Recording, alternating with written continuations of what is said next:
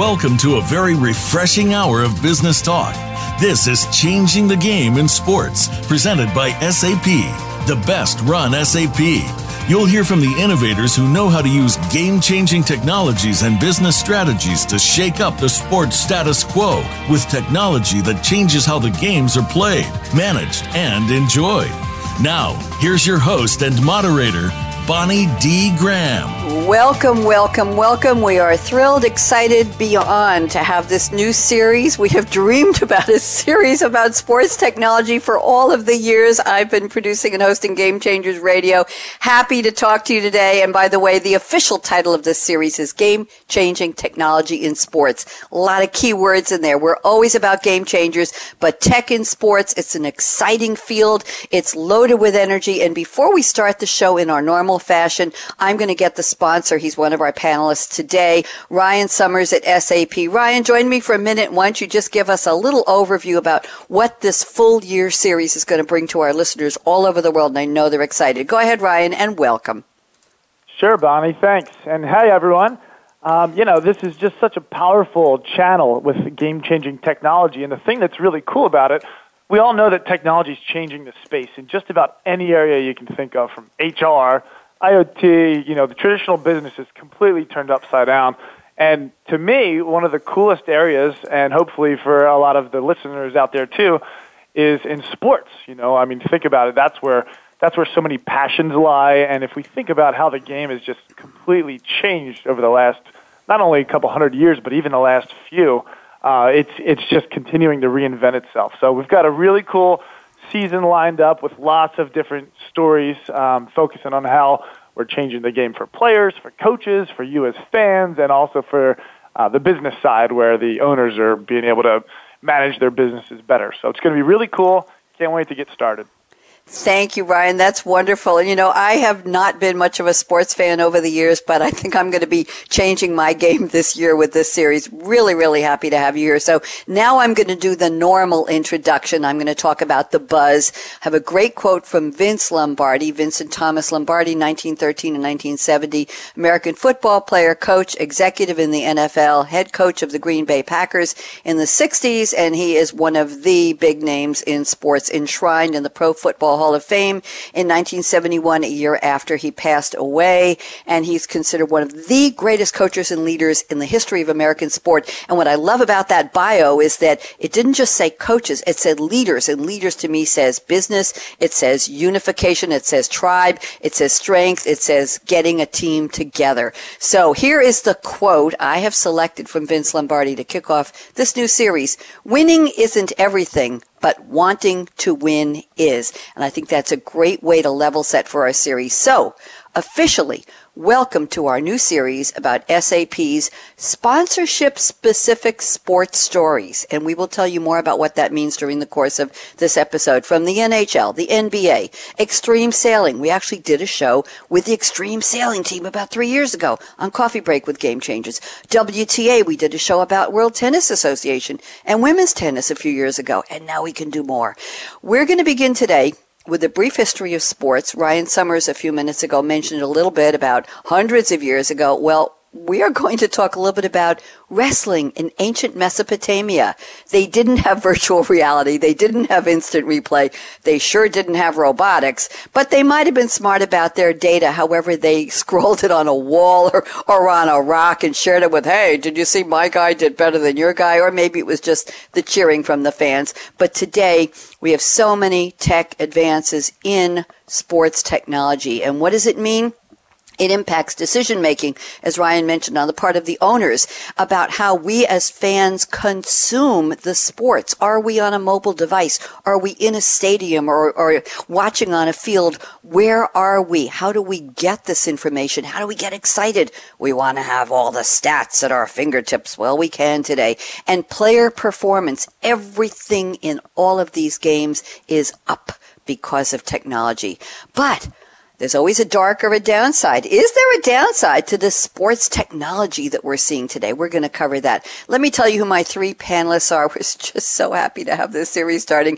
Nick Smith is with us. We'll talk to him in a moment. He's the Global VP of Product Marketing for Analytics at SAP, and there's a key word in his title, analytics. That's part of what we're talking about with sports technology. Fred Sampson is joining us. He's a VP of Alliances at SAP. Another keyword, alliances. That's how we work with different different teams. And Ryan Summers, I mentioned, and you already heard from him. He is very, he's, I don't think, who, I don't know who's more excited, Ryan, you or me. He's the director, digital content lead, global sponsorships at SAP. So thank you, Ryan, for putting together this wonderful panel. And we're calling this episode, this debut, Score the new world of technology for sports. And I have to do a shout out to a young lady who is listening. Natasha Shook is on board. She's listening to the show and she has helped Ryan put this all together. So thank you to Natasha. So let's get started. Let's see what the opening quotes are. This is our standard game changers format. Nick Smith has sent us a quote from Michael Jordan. I will give you a little bio just because there might be somebody living under a rock for the past couple of decades who doesn't know. Michael Jeffrey Jordan, born February 17th. He's got a birthday coming up, 1963, known by his initials MJ. American former professional basketball player, 15 seasons with the NBA for the Chicago Bulls and the Washington Wizards, and his biography on the official NBA website says, by acclamation, Michael Jordan is the greatest basketball player of all time. We'll just leave it at that. Here's the quote, everybody. Listen up. Listen up. You might want to write this down. There's a lot. I've missed more than 9,000 shots in my career. I've lost almost 300 games. 26 times I've been trusted to take the game winning shot and missed. I've failed over and over and over again in my life. And that is why I succeed. That's the quote from Michael Jordan. Nick Smith, you're up first. How are you? I'm doing great, Bonnie. Thanks for having me on. Delighted to have you. I love the quote from Michael Jordan. We're talking about sports technology, and my opening quote from Vince Lombardi seems a little bit close to that. Winning isn't everything, but wanting to win is. So tell us how you picked the Jordan quote, please. Well, you, you know, this is those of you guys that know me. This is my this is my jam. This is my topic, and and uh, when you asked me to be on the show, I, I couldn't go with anything but a Michael Jordan quote. So, um, you know, th- th- this one always. I, I grew up playing playing sports, grew up playing basketball, and this one always rings home and rings true to me. Especially, there's so many parallels between sports and business. And if you're not failing, you're not succeeding. And I think that's the, the one of the epitomes of sports and and really the epitome in business and getting that competitive edge to get that competitive advantage. Thank you very much. Interesting. We're going to be talking about business. How many sports fans, Nick, do you think really think about what are the owners, well, unless they raise the ticket prices, but what are the owners doing and what's the business side and who's negotiating behind as far as players' salaries or as far as how much they invest in their technology infrastructure? Do you think the fans are really concerned with that? And we're going to bring that to light for them on the series, but how much do you think the fans are really thinking about the business side of sports versus the enjoyment well, side? I think there's, you know, there's a lot of people that are out, are out there that are in the business world that are seeing and engaging with sports. Fair enough. Um, there are so many people that uh, you know just love their their team, whether it's their city, their favorite player, and you know the parallel between the engagement, the engagement with a fan and a fan experience, and how that fan uh, perceives and understands uh, the brand, and and really uh, gets behind and roots for the team.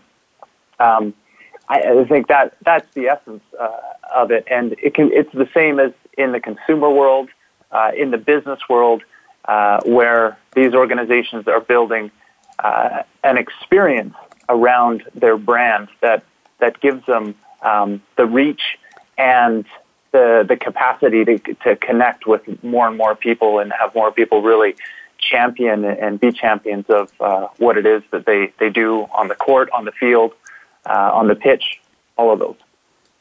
Thank you very much, Nick. Pleasure to have you on to get to know you, and we will be getting to know a little bit more about you in just a few minutes. So sit tight and let's move around the table to Fred Sampson, VP of Alliances at SAP. Fred has sent us a quote. I love the quote. It's from somebody I've never heard of. The author is Carlson Gracie, G R A C I E. 1932 to 2006, he was a practitioner of Brazilian Jiu Jitsu.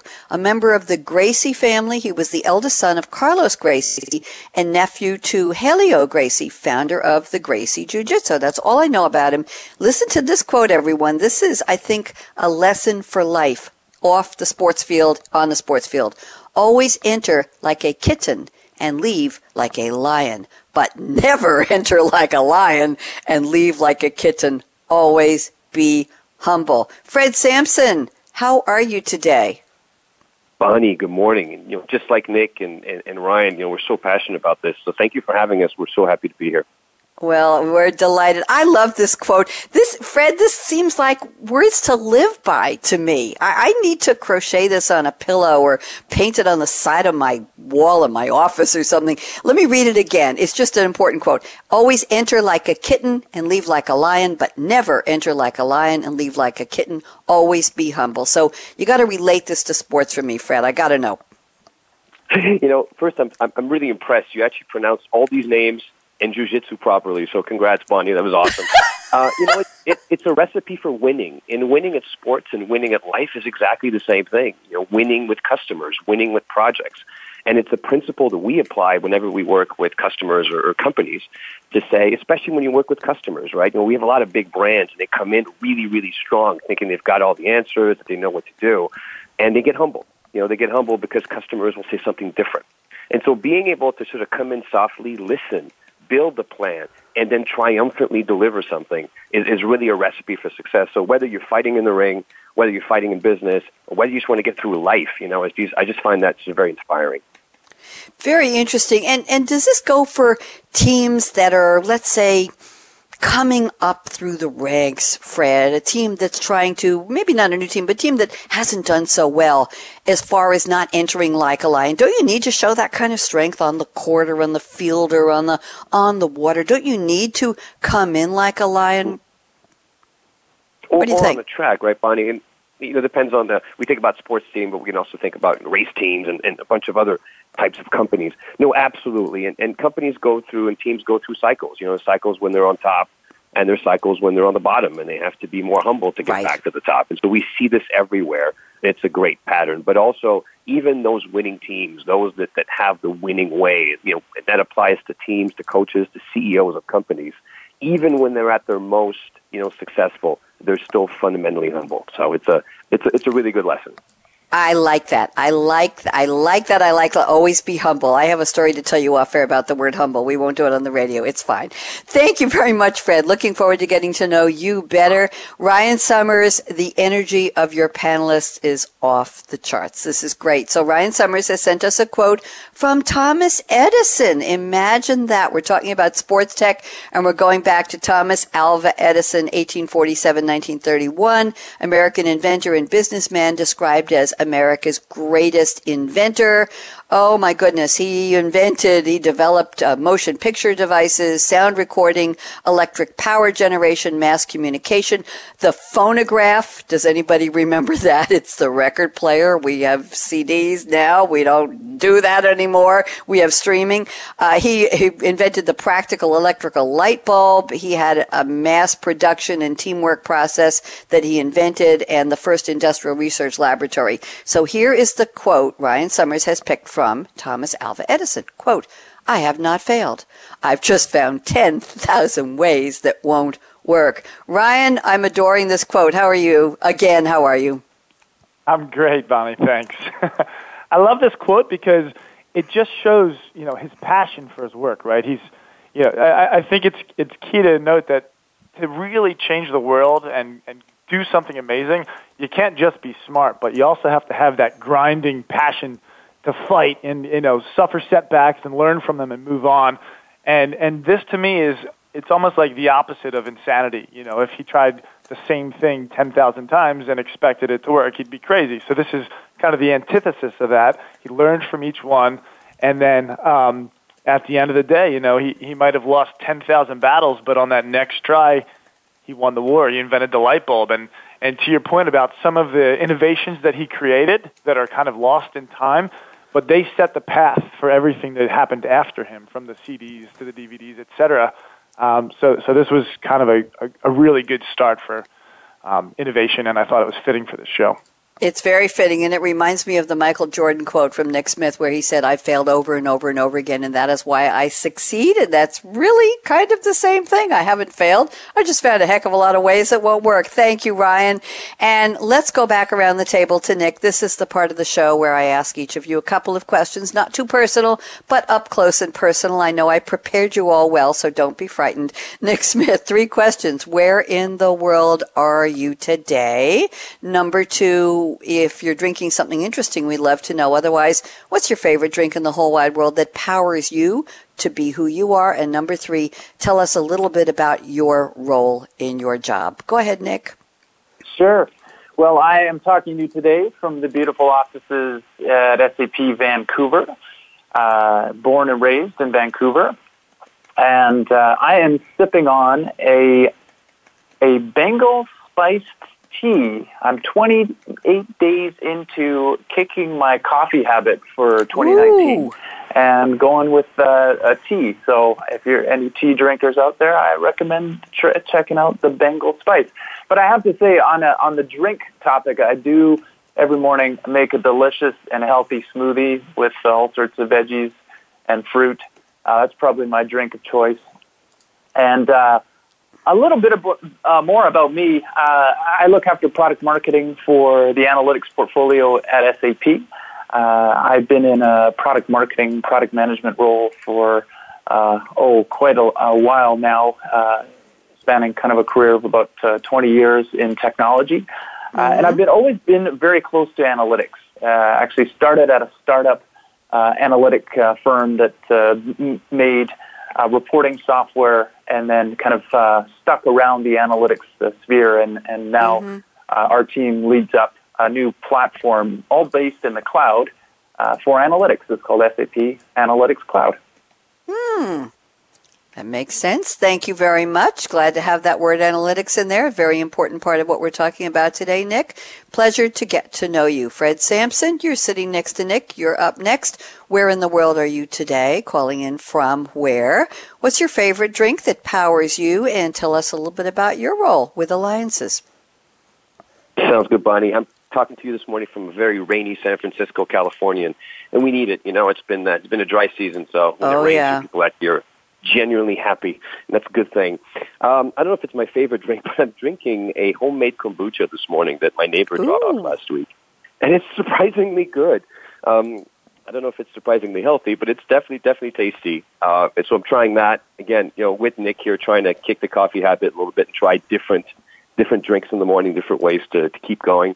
And um, you know, my job at SAP is awesome. I get to try stuff with some great hmm. companies in the world, and that usually starts with a problem sometimes it's an you know unsolvable problem or but we, we try. And so it can include things like saying hey how can we use machine learning to figure out what drives season ticket holders for example? You know that's something that a lot of companies want to know. Or how can we work on athlete performance using analytics? Um, I even had a chance to work with an F1 team a couple years ago to try to figure out like, new ways that they could connect to their fans. And a lot of that is experimental. A lot of that relies on new technology, sometimes unproven technology. But it's always exciting to work with some companies that are forward thinking, that are risk takers. And some of these projects deliver great results and some of them don't. But we always learn and we always go on to the next one. Very well put. Thank you very much. That's that. Keep trying. That's that energy. That's we're going to keep going until we find what works. I like that. Thank you very much. And we're Ryan Summers. And we're going to learn. We're going to have fun. Yep. I was going to say, Bonnie, and we're going to learn along the way, and we're going to have a lot of fun doing it as well. Thank you very much. I wanted you to finish your sentence. I didn't mean to interrupt you. Ryan Summers, you're up next. Where art thou? What are you drinking? And what do you do? All right, so I am in lovely Newtown Square, which is a suburb of Philadelphia, um, and I took a different angle on what I'm drinking right now. I'd like to be drinking a glass of wine right now, uh, preferably from Willamette Valley in Oregon. Um, fun fact about that, it's actually on the same 45th parallel as Bordeaux, France, and also the Piedmont region in Italy. Really? So if you ever decide to pick a vacation spot by throwing a dart at your map, then um, maybe you aim exactly between the equator and the North Pole, and you should be good able to find some good wine. That's um, fascinating. Go ahead, continue. I have a story yeah, to share with so you, but go ahead. T- tell me, tell me the rest. And, yeah, sure. So. Uh, yeah, I'm at SAP as well. I've been here for about 12 years. Currently, I'm focused on the global sponsorship partners that we have, and we're going to learn a lot more about them over the course of this series. Um, just a quick, you know, a quick note. We are definitely more than just a sponsorship in tr- in the traditional sense. It's not going to be logos and white tablecloth banners. There's actually some really cool technology stories that I'm excited to share with you guys. Um, yeah, so that so that's the deal. I run all the digital content strategy, so anything from our website to social media, uh, this podcast, for example, and some of the videos that we're doing with our partners. And uh, you touched on a few of them, but we've got some NHL stories, NBA. If we've got soccer fans, we work closely with Manchester City, and the list goes on and on. So we're excited to tell them. Thank you very much. We're excited to have you. I have a quick uh, wine story to tell you, Ryan. Uh, a, a, a, girl walked into a bar. That was me. Bar was called Whiskey. It's in uh, almost downtown Raleigh. I'm in Raleigh Durham area now. Moved here from New York about a year and a half ago, and uh, was looking for a, a, club that was having actually having a private event, and I didn't know it. So walked into this restaurant called Whiskey. Sat at the bar. Was with a friend, and he said, "Give this lady a Riesling." Bartender pours me a glass, says, take a taste. I did. It was delicious. It was divine. It was wonderful. I liked it so much. I said to the bartender, can you show me the bottle? She pulls out a bottle that says Willamette Valley on it. Ryan, I lived in Eugene, Oregon for 10 years. Willamette Valley, Eugene, Oregon. I almost fell off the bar stool. I said, seriously, you bring me a wine from the Willamette Valley and I'm sitting here in Raleigh, North Carolina. It was just a little bit of home, you know, it was just a lovely, lovely, I just couldn't have imagined it being any better and the wine was delicious. So that's my Willamette Valley wine story and I'm thankful that you brought that up, but I digress. They it's only let me have, because yes. I, was going to ask you what's in your cup. I'm not sure if anyone ever does, but I think now we all know. So that's perfect. I know. Actually, actually, I'm about to tell you. I say this on all of my shows for the past eight years. I'm not allowed to go anywhere near caffeine or anything stronger than that on radio show days, and I think you all figured out why already. So I'm only allowed, quote unquote, to have water. So I am the water drinker on Game Changers Radio, and I brought my cool, clear mugs with me from New York, and I have a straw that's white with a little red stripe. It's probably somebody's team team I don't know who, and it's uh, from the uh, the door dispenser in my new Samsung refrigerator. We won't do any more advertising than that. So all I have is water, but it's keeping my whistle wet and keeping me refreshed and ready to talk to the you. We're going to take a really quick break. We've covered an awful lot so far. This is our brand new series, Game Changing Technology in Sports Radio. You can say, "Oh, I love technology. I want to listen." You could say, "Wow, sports and technology in the same sentence." Got to hear that, and that's what we're going to be talking about. We'll come back and cover a little bit about the history of sports. We do have to talk about wrestling in Mesopotamia, so somebody on my panel is going to do that. But we're going to open up with some thoughts from Nick Smith at SAP when we come back. So here's what I always say, and I always mean it. Don't even think of touching that mouse, that app, that dial. You don't want to go anywhere. This is too good to miss. We'll be right back. Aaron out.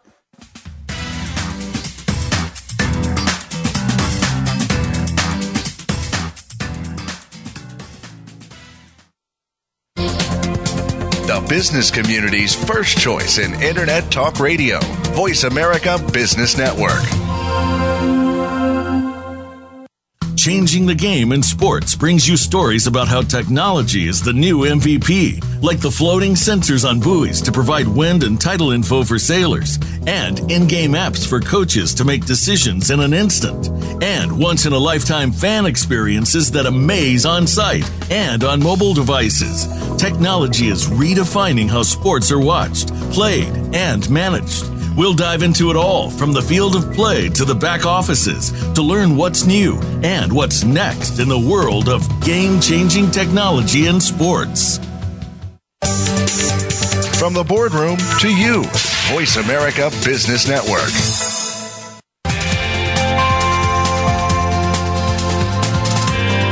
You're listening to Game Changing Technology in Sports, presented by SAP. Email your comments and questions to bonnie.d.graham at sap.com. And you're invited to tweet during and after the live show at Twitter hashtag SAPRADIO. Now, let's get back to changing the game in sports. Absolutely. This is Game Changing Technology in Sports, proper name for the series. Thrilled to be here. We have Nick Smith, Fred Sampson, and Ryan Summers with us. And I promised in the intro we talk a little bit about ancient wrestling and ancient Mesopotamia. We're going to go out of order on the panel for just a moment. Ryan Summers, you want to just give us a little hint as to why you put that in what we're going to talk about today? It's all yours. Go ahead. Sure thing. I thought it made sense to, uh, when we think about how the sports have evolved to just quickly touch on how they started, right? And if you, you go back to 3000 BC, there's scripture showing that wrestling for the first time was used as a sport instead of you know self-defense. Um, but it just kind of it just kind of shows how how far we've come since then. I think the first soccer ball was actually a human head, and then it evolved into a pig's bladder wrapped in leather. Uh, we've all seen the wooden golf clubs kind of go out and be replaced with titanium or carbon fiber. Uh, mm-hmm. Tennis rackets as well. The shot clock in basketball changed things up dramatically, and it almost added another 30 points per game to the sport. Uh, one of the things that I thought was really fascinating is it's a TEDx video by David Epstein, and he's mm-hmm. debating whether humans are really getting bigger, faster, and stronger, or if it's the evolution of the sports through these really cool innovations.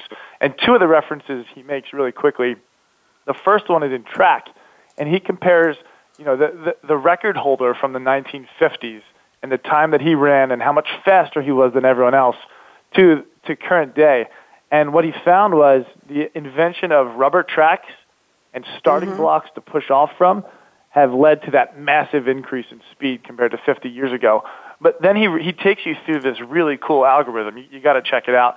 And he's able to deduct all those advantages and kind of reevaluate how the record holders today compared to how they were back then, and it's almost exactly the same. So instead of the way that we're learning more and we're we're training our bodies in completely different ways and we've learned so much about health and nutrition, in fact, the biggest change that we've come through all those past, you know, 60, 70 years has been through these simple technologies.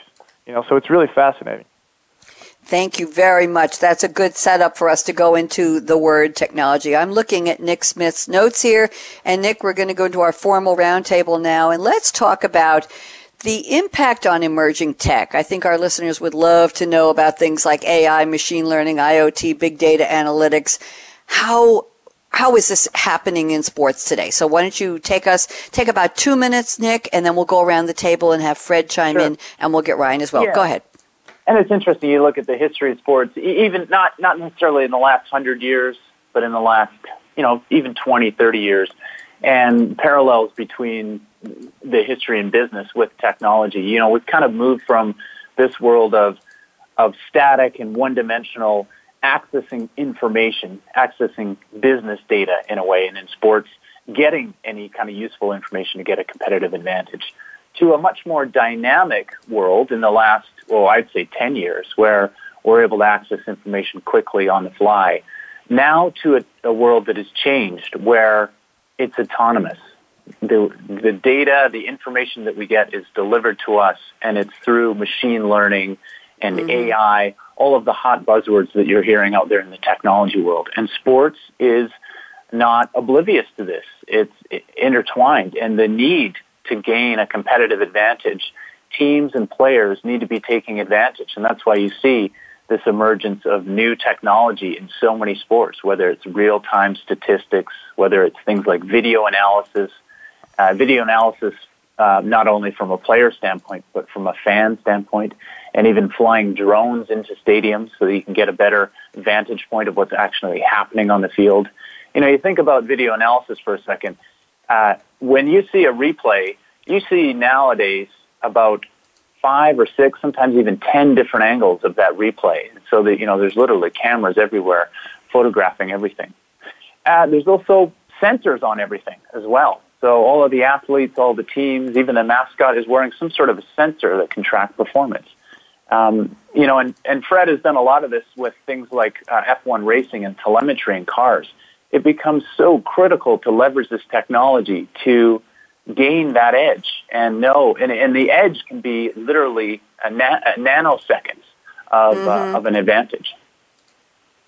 Very interesting. Yes, the, the, the split of that time frame, a second, a nanosecond, technically splitting splitting hairs basically on what used to be just the clock. He's a minute late. He's 15 seconds late. Now we're we're getting it down to micro amounts of time and technology is able to detect that, but the people who are in these sports have to be aware that that could make the difference. Let's get Fred Sampson in here. Fred, love to have your thoughts on what Nick just shared.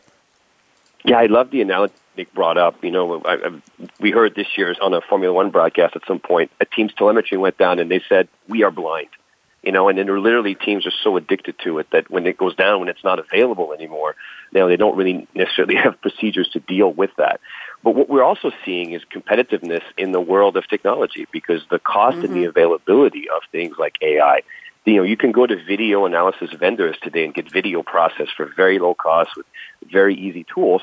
And so it's almost as, uh, it's almost to say who, the people that are not using it are those that are going to lose out because it's just so prevalent and it's absolutely everywhere. You know, we used to talk with football teams about reviewing, you know, 20 or 30 plays ahead of a game. And then we went to every play from every player from the game before. And then we went to every play for every player for every game he's ever played in this situation. Mm. And so the amount of information that we can process is absolutely, um, is, is absolutely unimaginable. And just as, as a Formula One team will spend hours and hours and late nights, you know, in the wind tunnel to get a quarter of a second, I think now we're starting to see all teams across all sports really just adopt this methodology to consume as much information as possible to try to find that small advantage, right? That millisecond or that second or that one play that's going to make them win because it's so competitive and technology is so prevalent.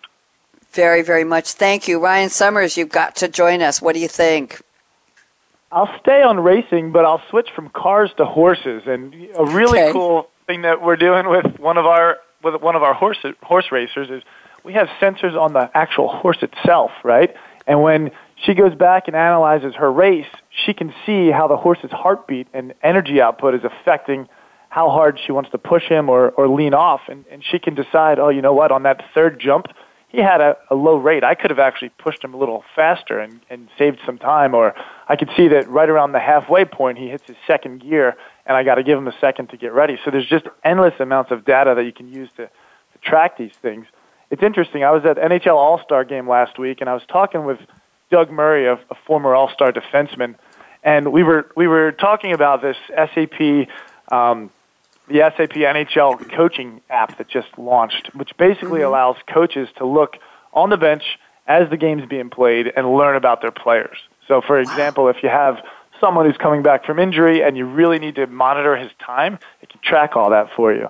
And we were debating around you know, how powerful is this data? Is it more important than that gut feeling, or you know, is there some combination? And uh, you know, there's always going to be some naysayers right away. Um, there's always going to be the diehards that believe that you know the technology is the way to go. And to Fred's point, you know, I think that right now when people dive in first, they get that competitive advantage, but soon enough, it's just going to be the status quo as everyone eventually adapts. Thank you very much. I'm going to circle back to Nick. Anything you want to say about what your colleagues on the panel added to your topic before I move on, Nick? Well, I think there there's such a uh, an interesting way for the tech to not only help with the players and the teams or the cars or the sport and the equipment of the sport, but it also spans to the fan and that fan experience and how fans can consume, enjoy, and engage with the game in more interesting ways. And you know, we do a lot of this work with with um, organizations like the NBA and the NHL, even teams like the 49ers, where we're we're helping serve up better and more engaging fan experiences through statistics, through video analysis, and really, you know, to settle those age-old debates that fans have. Who was the really the best player? Who mm-hmm. was, you know, who made the most three pointers, who, uh, you know, if we look over the history of the game, uh, really was the best. And you take a sport like baseball, I mean, so statistically rich uh, and really a, a, a statistics game when it comes down to it. Uh, every play in the game comes down to a, a statistic. Um, and there's an interesting uh, there's an interesting parallel here. You know, as we bring more technology in, is it making the game more interesting to watch? Uh, if we know the outcome already, why watch the game? Yeah.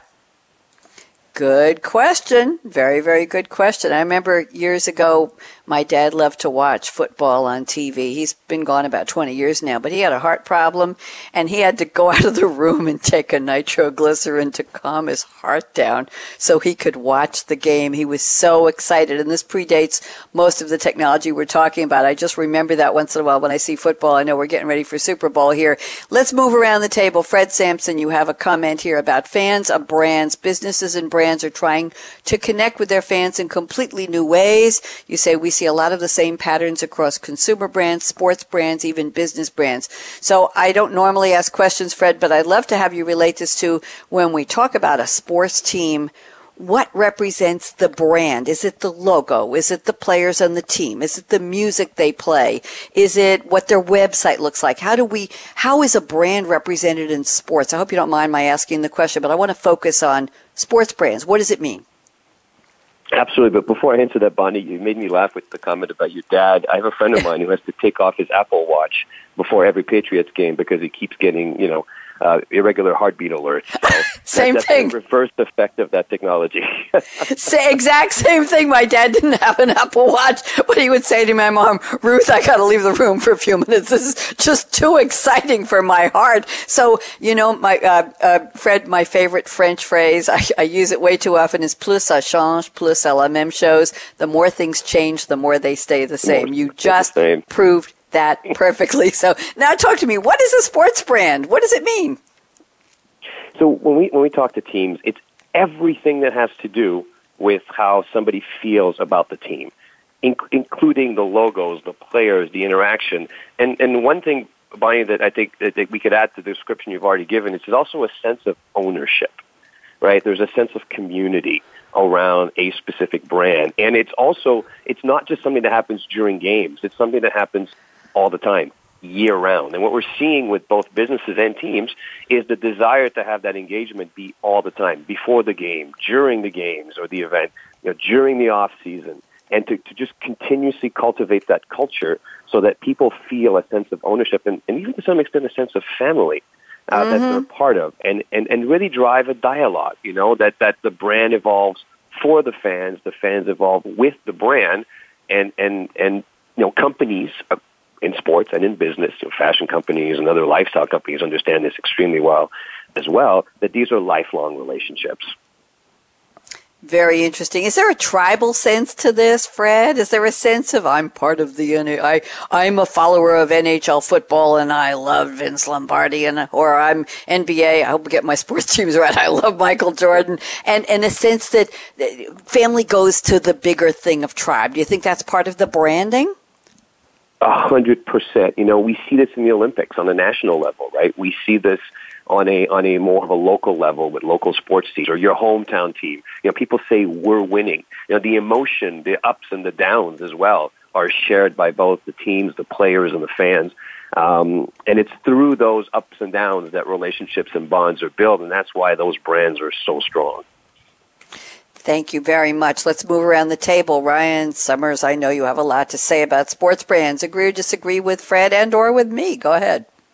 No, absolutely. Yeah, it's, it's amazing how powerful sports are to humans, right? I mean, you see people shaving their heads, they're getting tattoos of their favorite sports team, family parties. I think I think it's something that we're all very passionate about. Uh, I know as a father, the, the day that my my young little boys started rooting for the Eagles for me was, you know, perhaps one of the greatest days ever when we all got to enjoy the Super Bowl as a family. And it's interesting because my, my kids, who are, you know, 10, 7, and 5 at the time, say to me, oh, Dad, this is easy. They, you know, they're good all the time. But they don't know the hardships of the last 30 years of my life, suffering all the losses. And, you know, when you think about it, it's, it's just a hobby, but it's not. You know, it's something that I've dedicated so much time into being a part of and rooting for and, and suffering from the downs, but enjoying the ups even more because of the suffering that went through those losses. It, it really is, you know, absolutely tribal and, and something that everyone can bond together through. I have to give you a quick note here. Uh, NBCSports.com has a bulletin here. I don't know when this was. I'm assuming it's recently.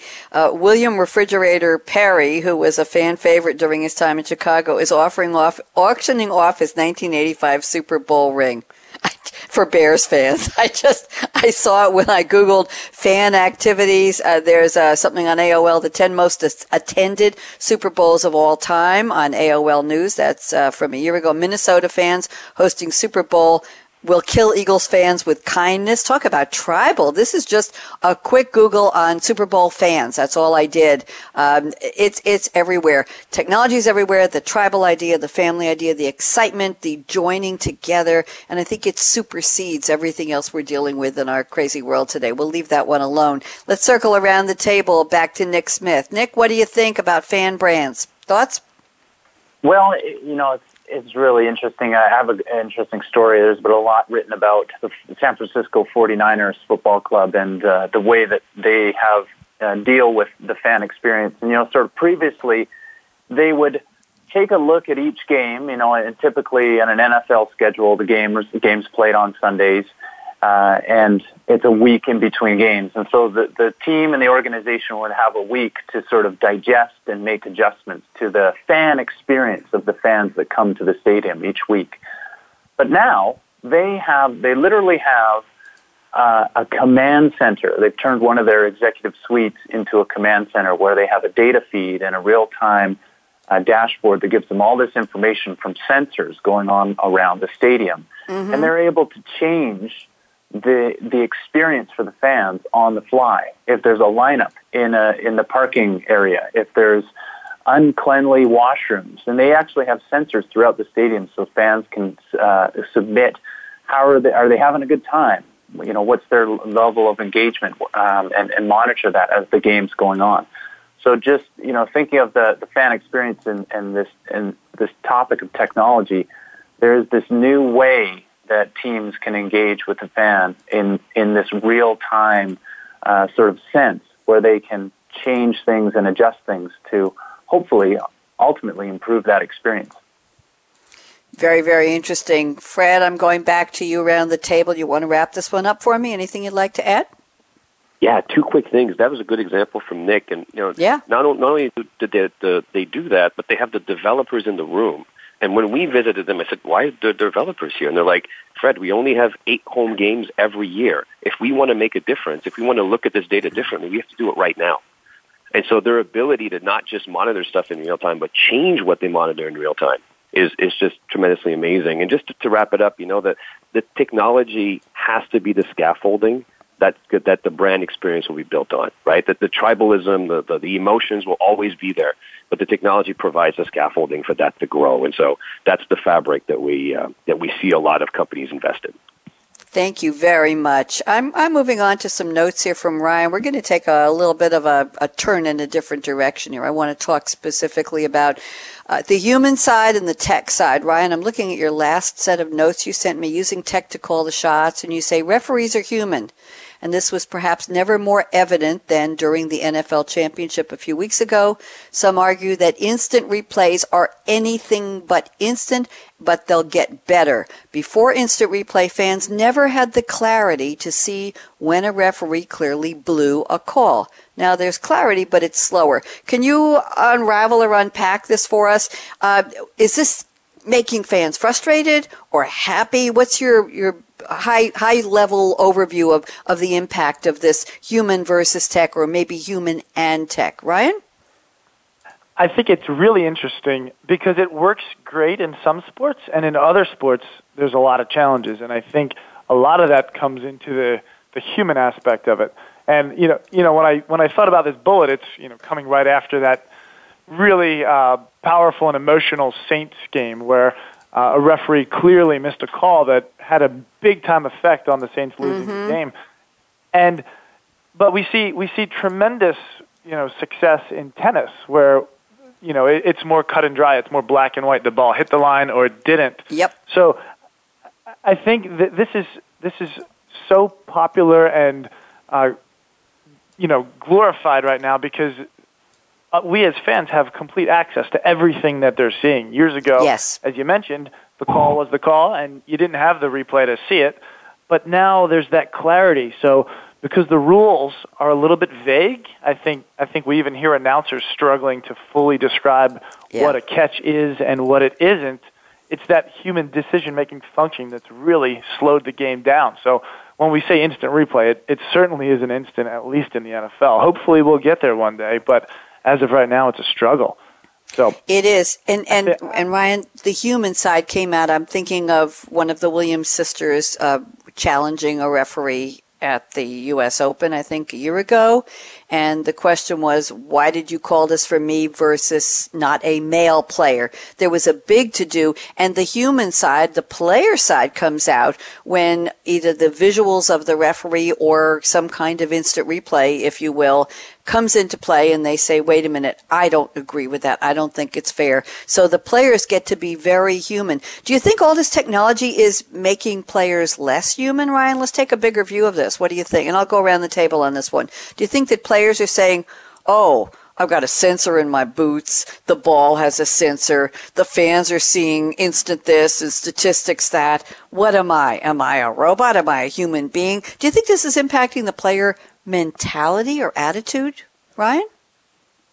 Absolutely, and and taking Ah. that one a, a bit further than than just instant replay, but a lot of these sensors are really affecting how they're training as well. Um, but the ability to translate that data has been key. We've talked to a lot of coaches, and and they're looking at you know the game in real time, and now it gives them the evidence or the proof, if you will, when they have those discussions in between a match or you know at halftime of a game, whatever it might be, where when previously there might be an argument between the player and the coach uh, and a disagreement, now they're armed with all of this data and they can say, no, listen, here it is. It's right here. You really need to start listening and, and thinking about changing your course of action because the way that you're doing it now isn't working. So it, it adds that definitive kind of this is the way. And uh, from what we've been told from a lot of different coaches, it's really kind of transitioned and eased up those those challenging discussions when when you know the moment is hot and tempers are heated. Um, so in that way, it, it's absolutely providing a lot of that extra benefit. Thank you very much. I think that was a provocative question, I hope, that I asked. Let's circle around. Nick Smith, where do you sit or stand on the idea of what is tech doing to the players' mental preparedness, to their attitude during the game, to how visible they feel they are to fans and coaches and commentators and team owners through all of this technology they're part of? What do you think? Oh, well, isn't just, don't the refs just they get the worst of it. You know, all of this tech, all of these video angles, and uh, and the speed, the speed of the game. I mean, I, I feel for the refs sometimes. I was watching a Warriors game the other day. Kevin Durant, like just walking, blatantly walking out of bounds. But uh, you know, they they called it for the Warriors. It was, you know, there's so many examples every day. I think it gives us all something to talk about. And and how do you ever settle this debate? You know, is is, is the tech and the replay ruining the game? But I, I almost think you know there's also a dark side to this, right? And you think of the world of uh, of doping and cheating in sports, mm-hmm. and uh, you know just watch the movie Icarus on uh, on Netflix, and you, you get a flavor of this. I mean, with all of this advancements and and the need, right, to stay competitive, the high stakes, uh, whether it's Olympics or high high performance sports at any level uh, there there is a, a, definite dark side, and you know, going under the radar and, and getting that advantage uh, at, at, what cost, right? Um, so there, you know, there's two sides to the coin. Very interesting. Very well put. Let's ask Fred Sampson. What do you think, Fred? I'm going to go a little bit different way on this one. I think. Um, you know, and we've seen this in many, many different contexts, but there's very rarely a case where more data is worse, drives a worse outcome. And what we're seeing right now is we're seeing more and more data come out. We just haven't had a chance as humans to catch up to it, right? And so not only are we thinking about instrumenting players, but there's also programs in place to instrument referees, for example, where they get feedback of their own performance so that they can work on improving it, right? So that they understand, they get better tools as well to do their job. So while it may be creating a little bit more friction right now because players and coaches and referees aren't necessarily and fans aren't necessarily used to it yet, mm-hmm. I think as we as we make that more accessible and more transparent, it makes it much, much easier and, and eventually much easier for the refs to do their jobs. We just, the humans have to catch up in this case, and I think that should happen uh, very, very quickly. Thank you very much. And you know what, gentlemen? We are at the crystal ball predictions part of the show right now. I'm circling back around to Nick Smith. Nick, I can give you 60 seconds. See if you can hold to that, uh, shall we call it a, a, sports deadline? That's when the inning is over. I don't know. I made that up. I need to know what do you think is going to change about anything or everything we've been talking about today in terms of technology in sports, brands, player attitudes, the business side of sports, fan experiences, anything you want to talk about 60 seconds. Nick Smith, let's predict. Go ahead. All right. The shot clock is winding down. well, I, you know, there is a, with, with the, this topic of AI, right, and machine learning and automation it, in the business world and in sports, I think there's a fundamental shift. And, you know, if you think about the future of sports and tech, it, the, the big change is going to come where it, it's around the ways that we interact with and watch and engage with sports. It's already changing. It's changing in so many ways. And you see so many new sports coming online that were never sports before because mm-hmm. of tech. You think of the world of esports. You think of the world, and I know Fred is, is close to this world. You think of a, a world of drone racing. Uh, this is only the beginning and uh, you know the games and the sports and the entertainment that we we engage with and, and do on a on a day to day basis will dramatically change as the technology shifts with it. And so, I think that's my uh, that's my one take on future of sports and tech. Thank you very much, Fred Sampson. Sixty seconds. Go ahead.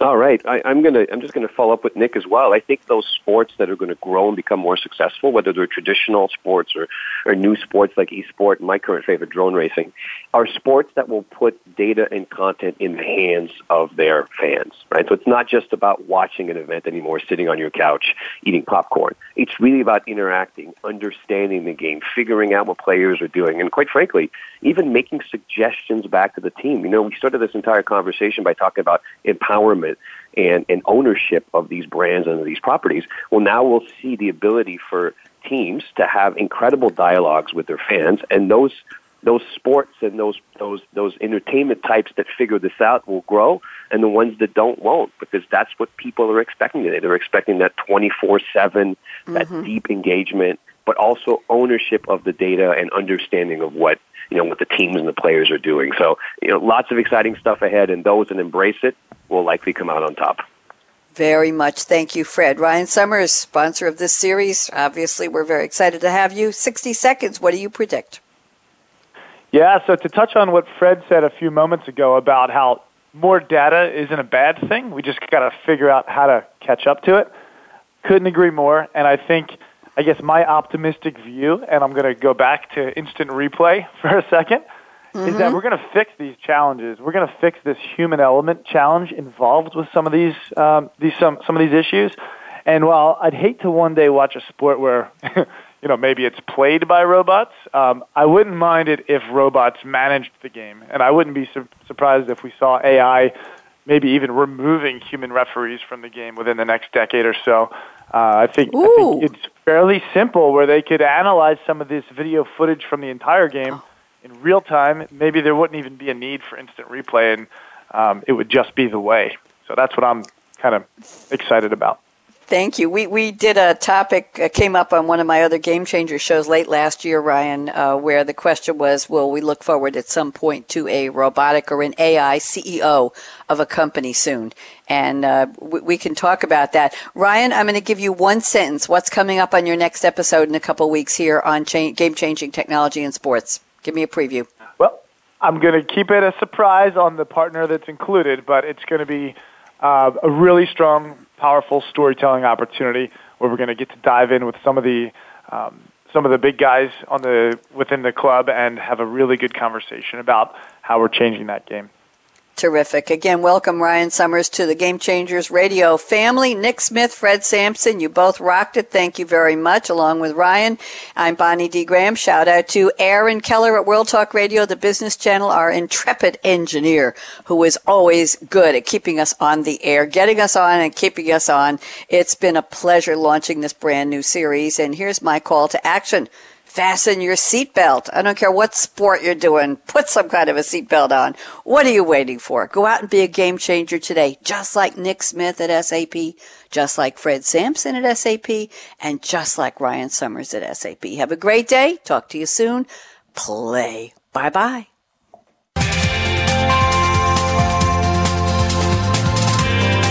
Thanks again for tuning in to Game Changing Technology in Sports, presented by SAP, the best run SAP. To keep the conversation going, tweet your questions and comments to Twitter hashtag SAPRADIO. We wish you a positively game changing week.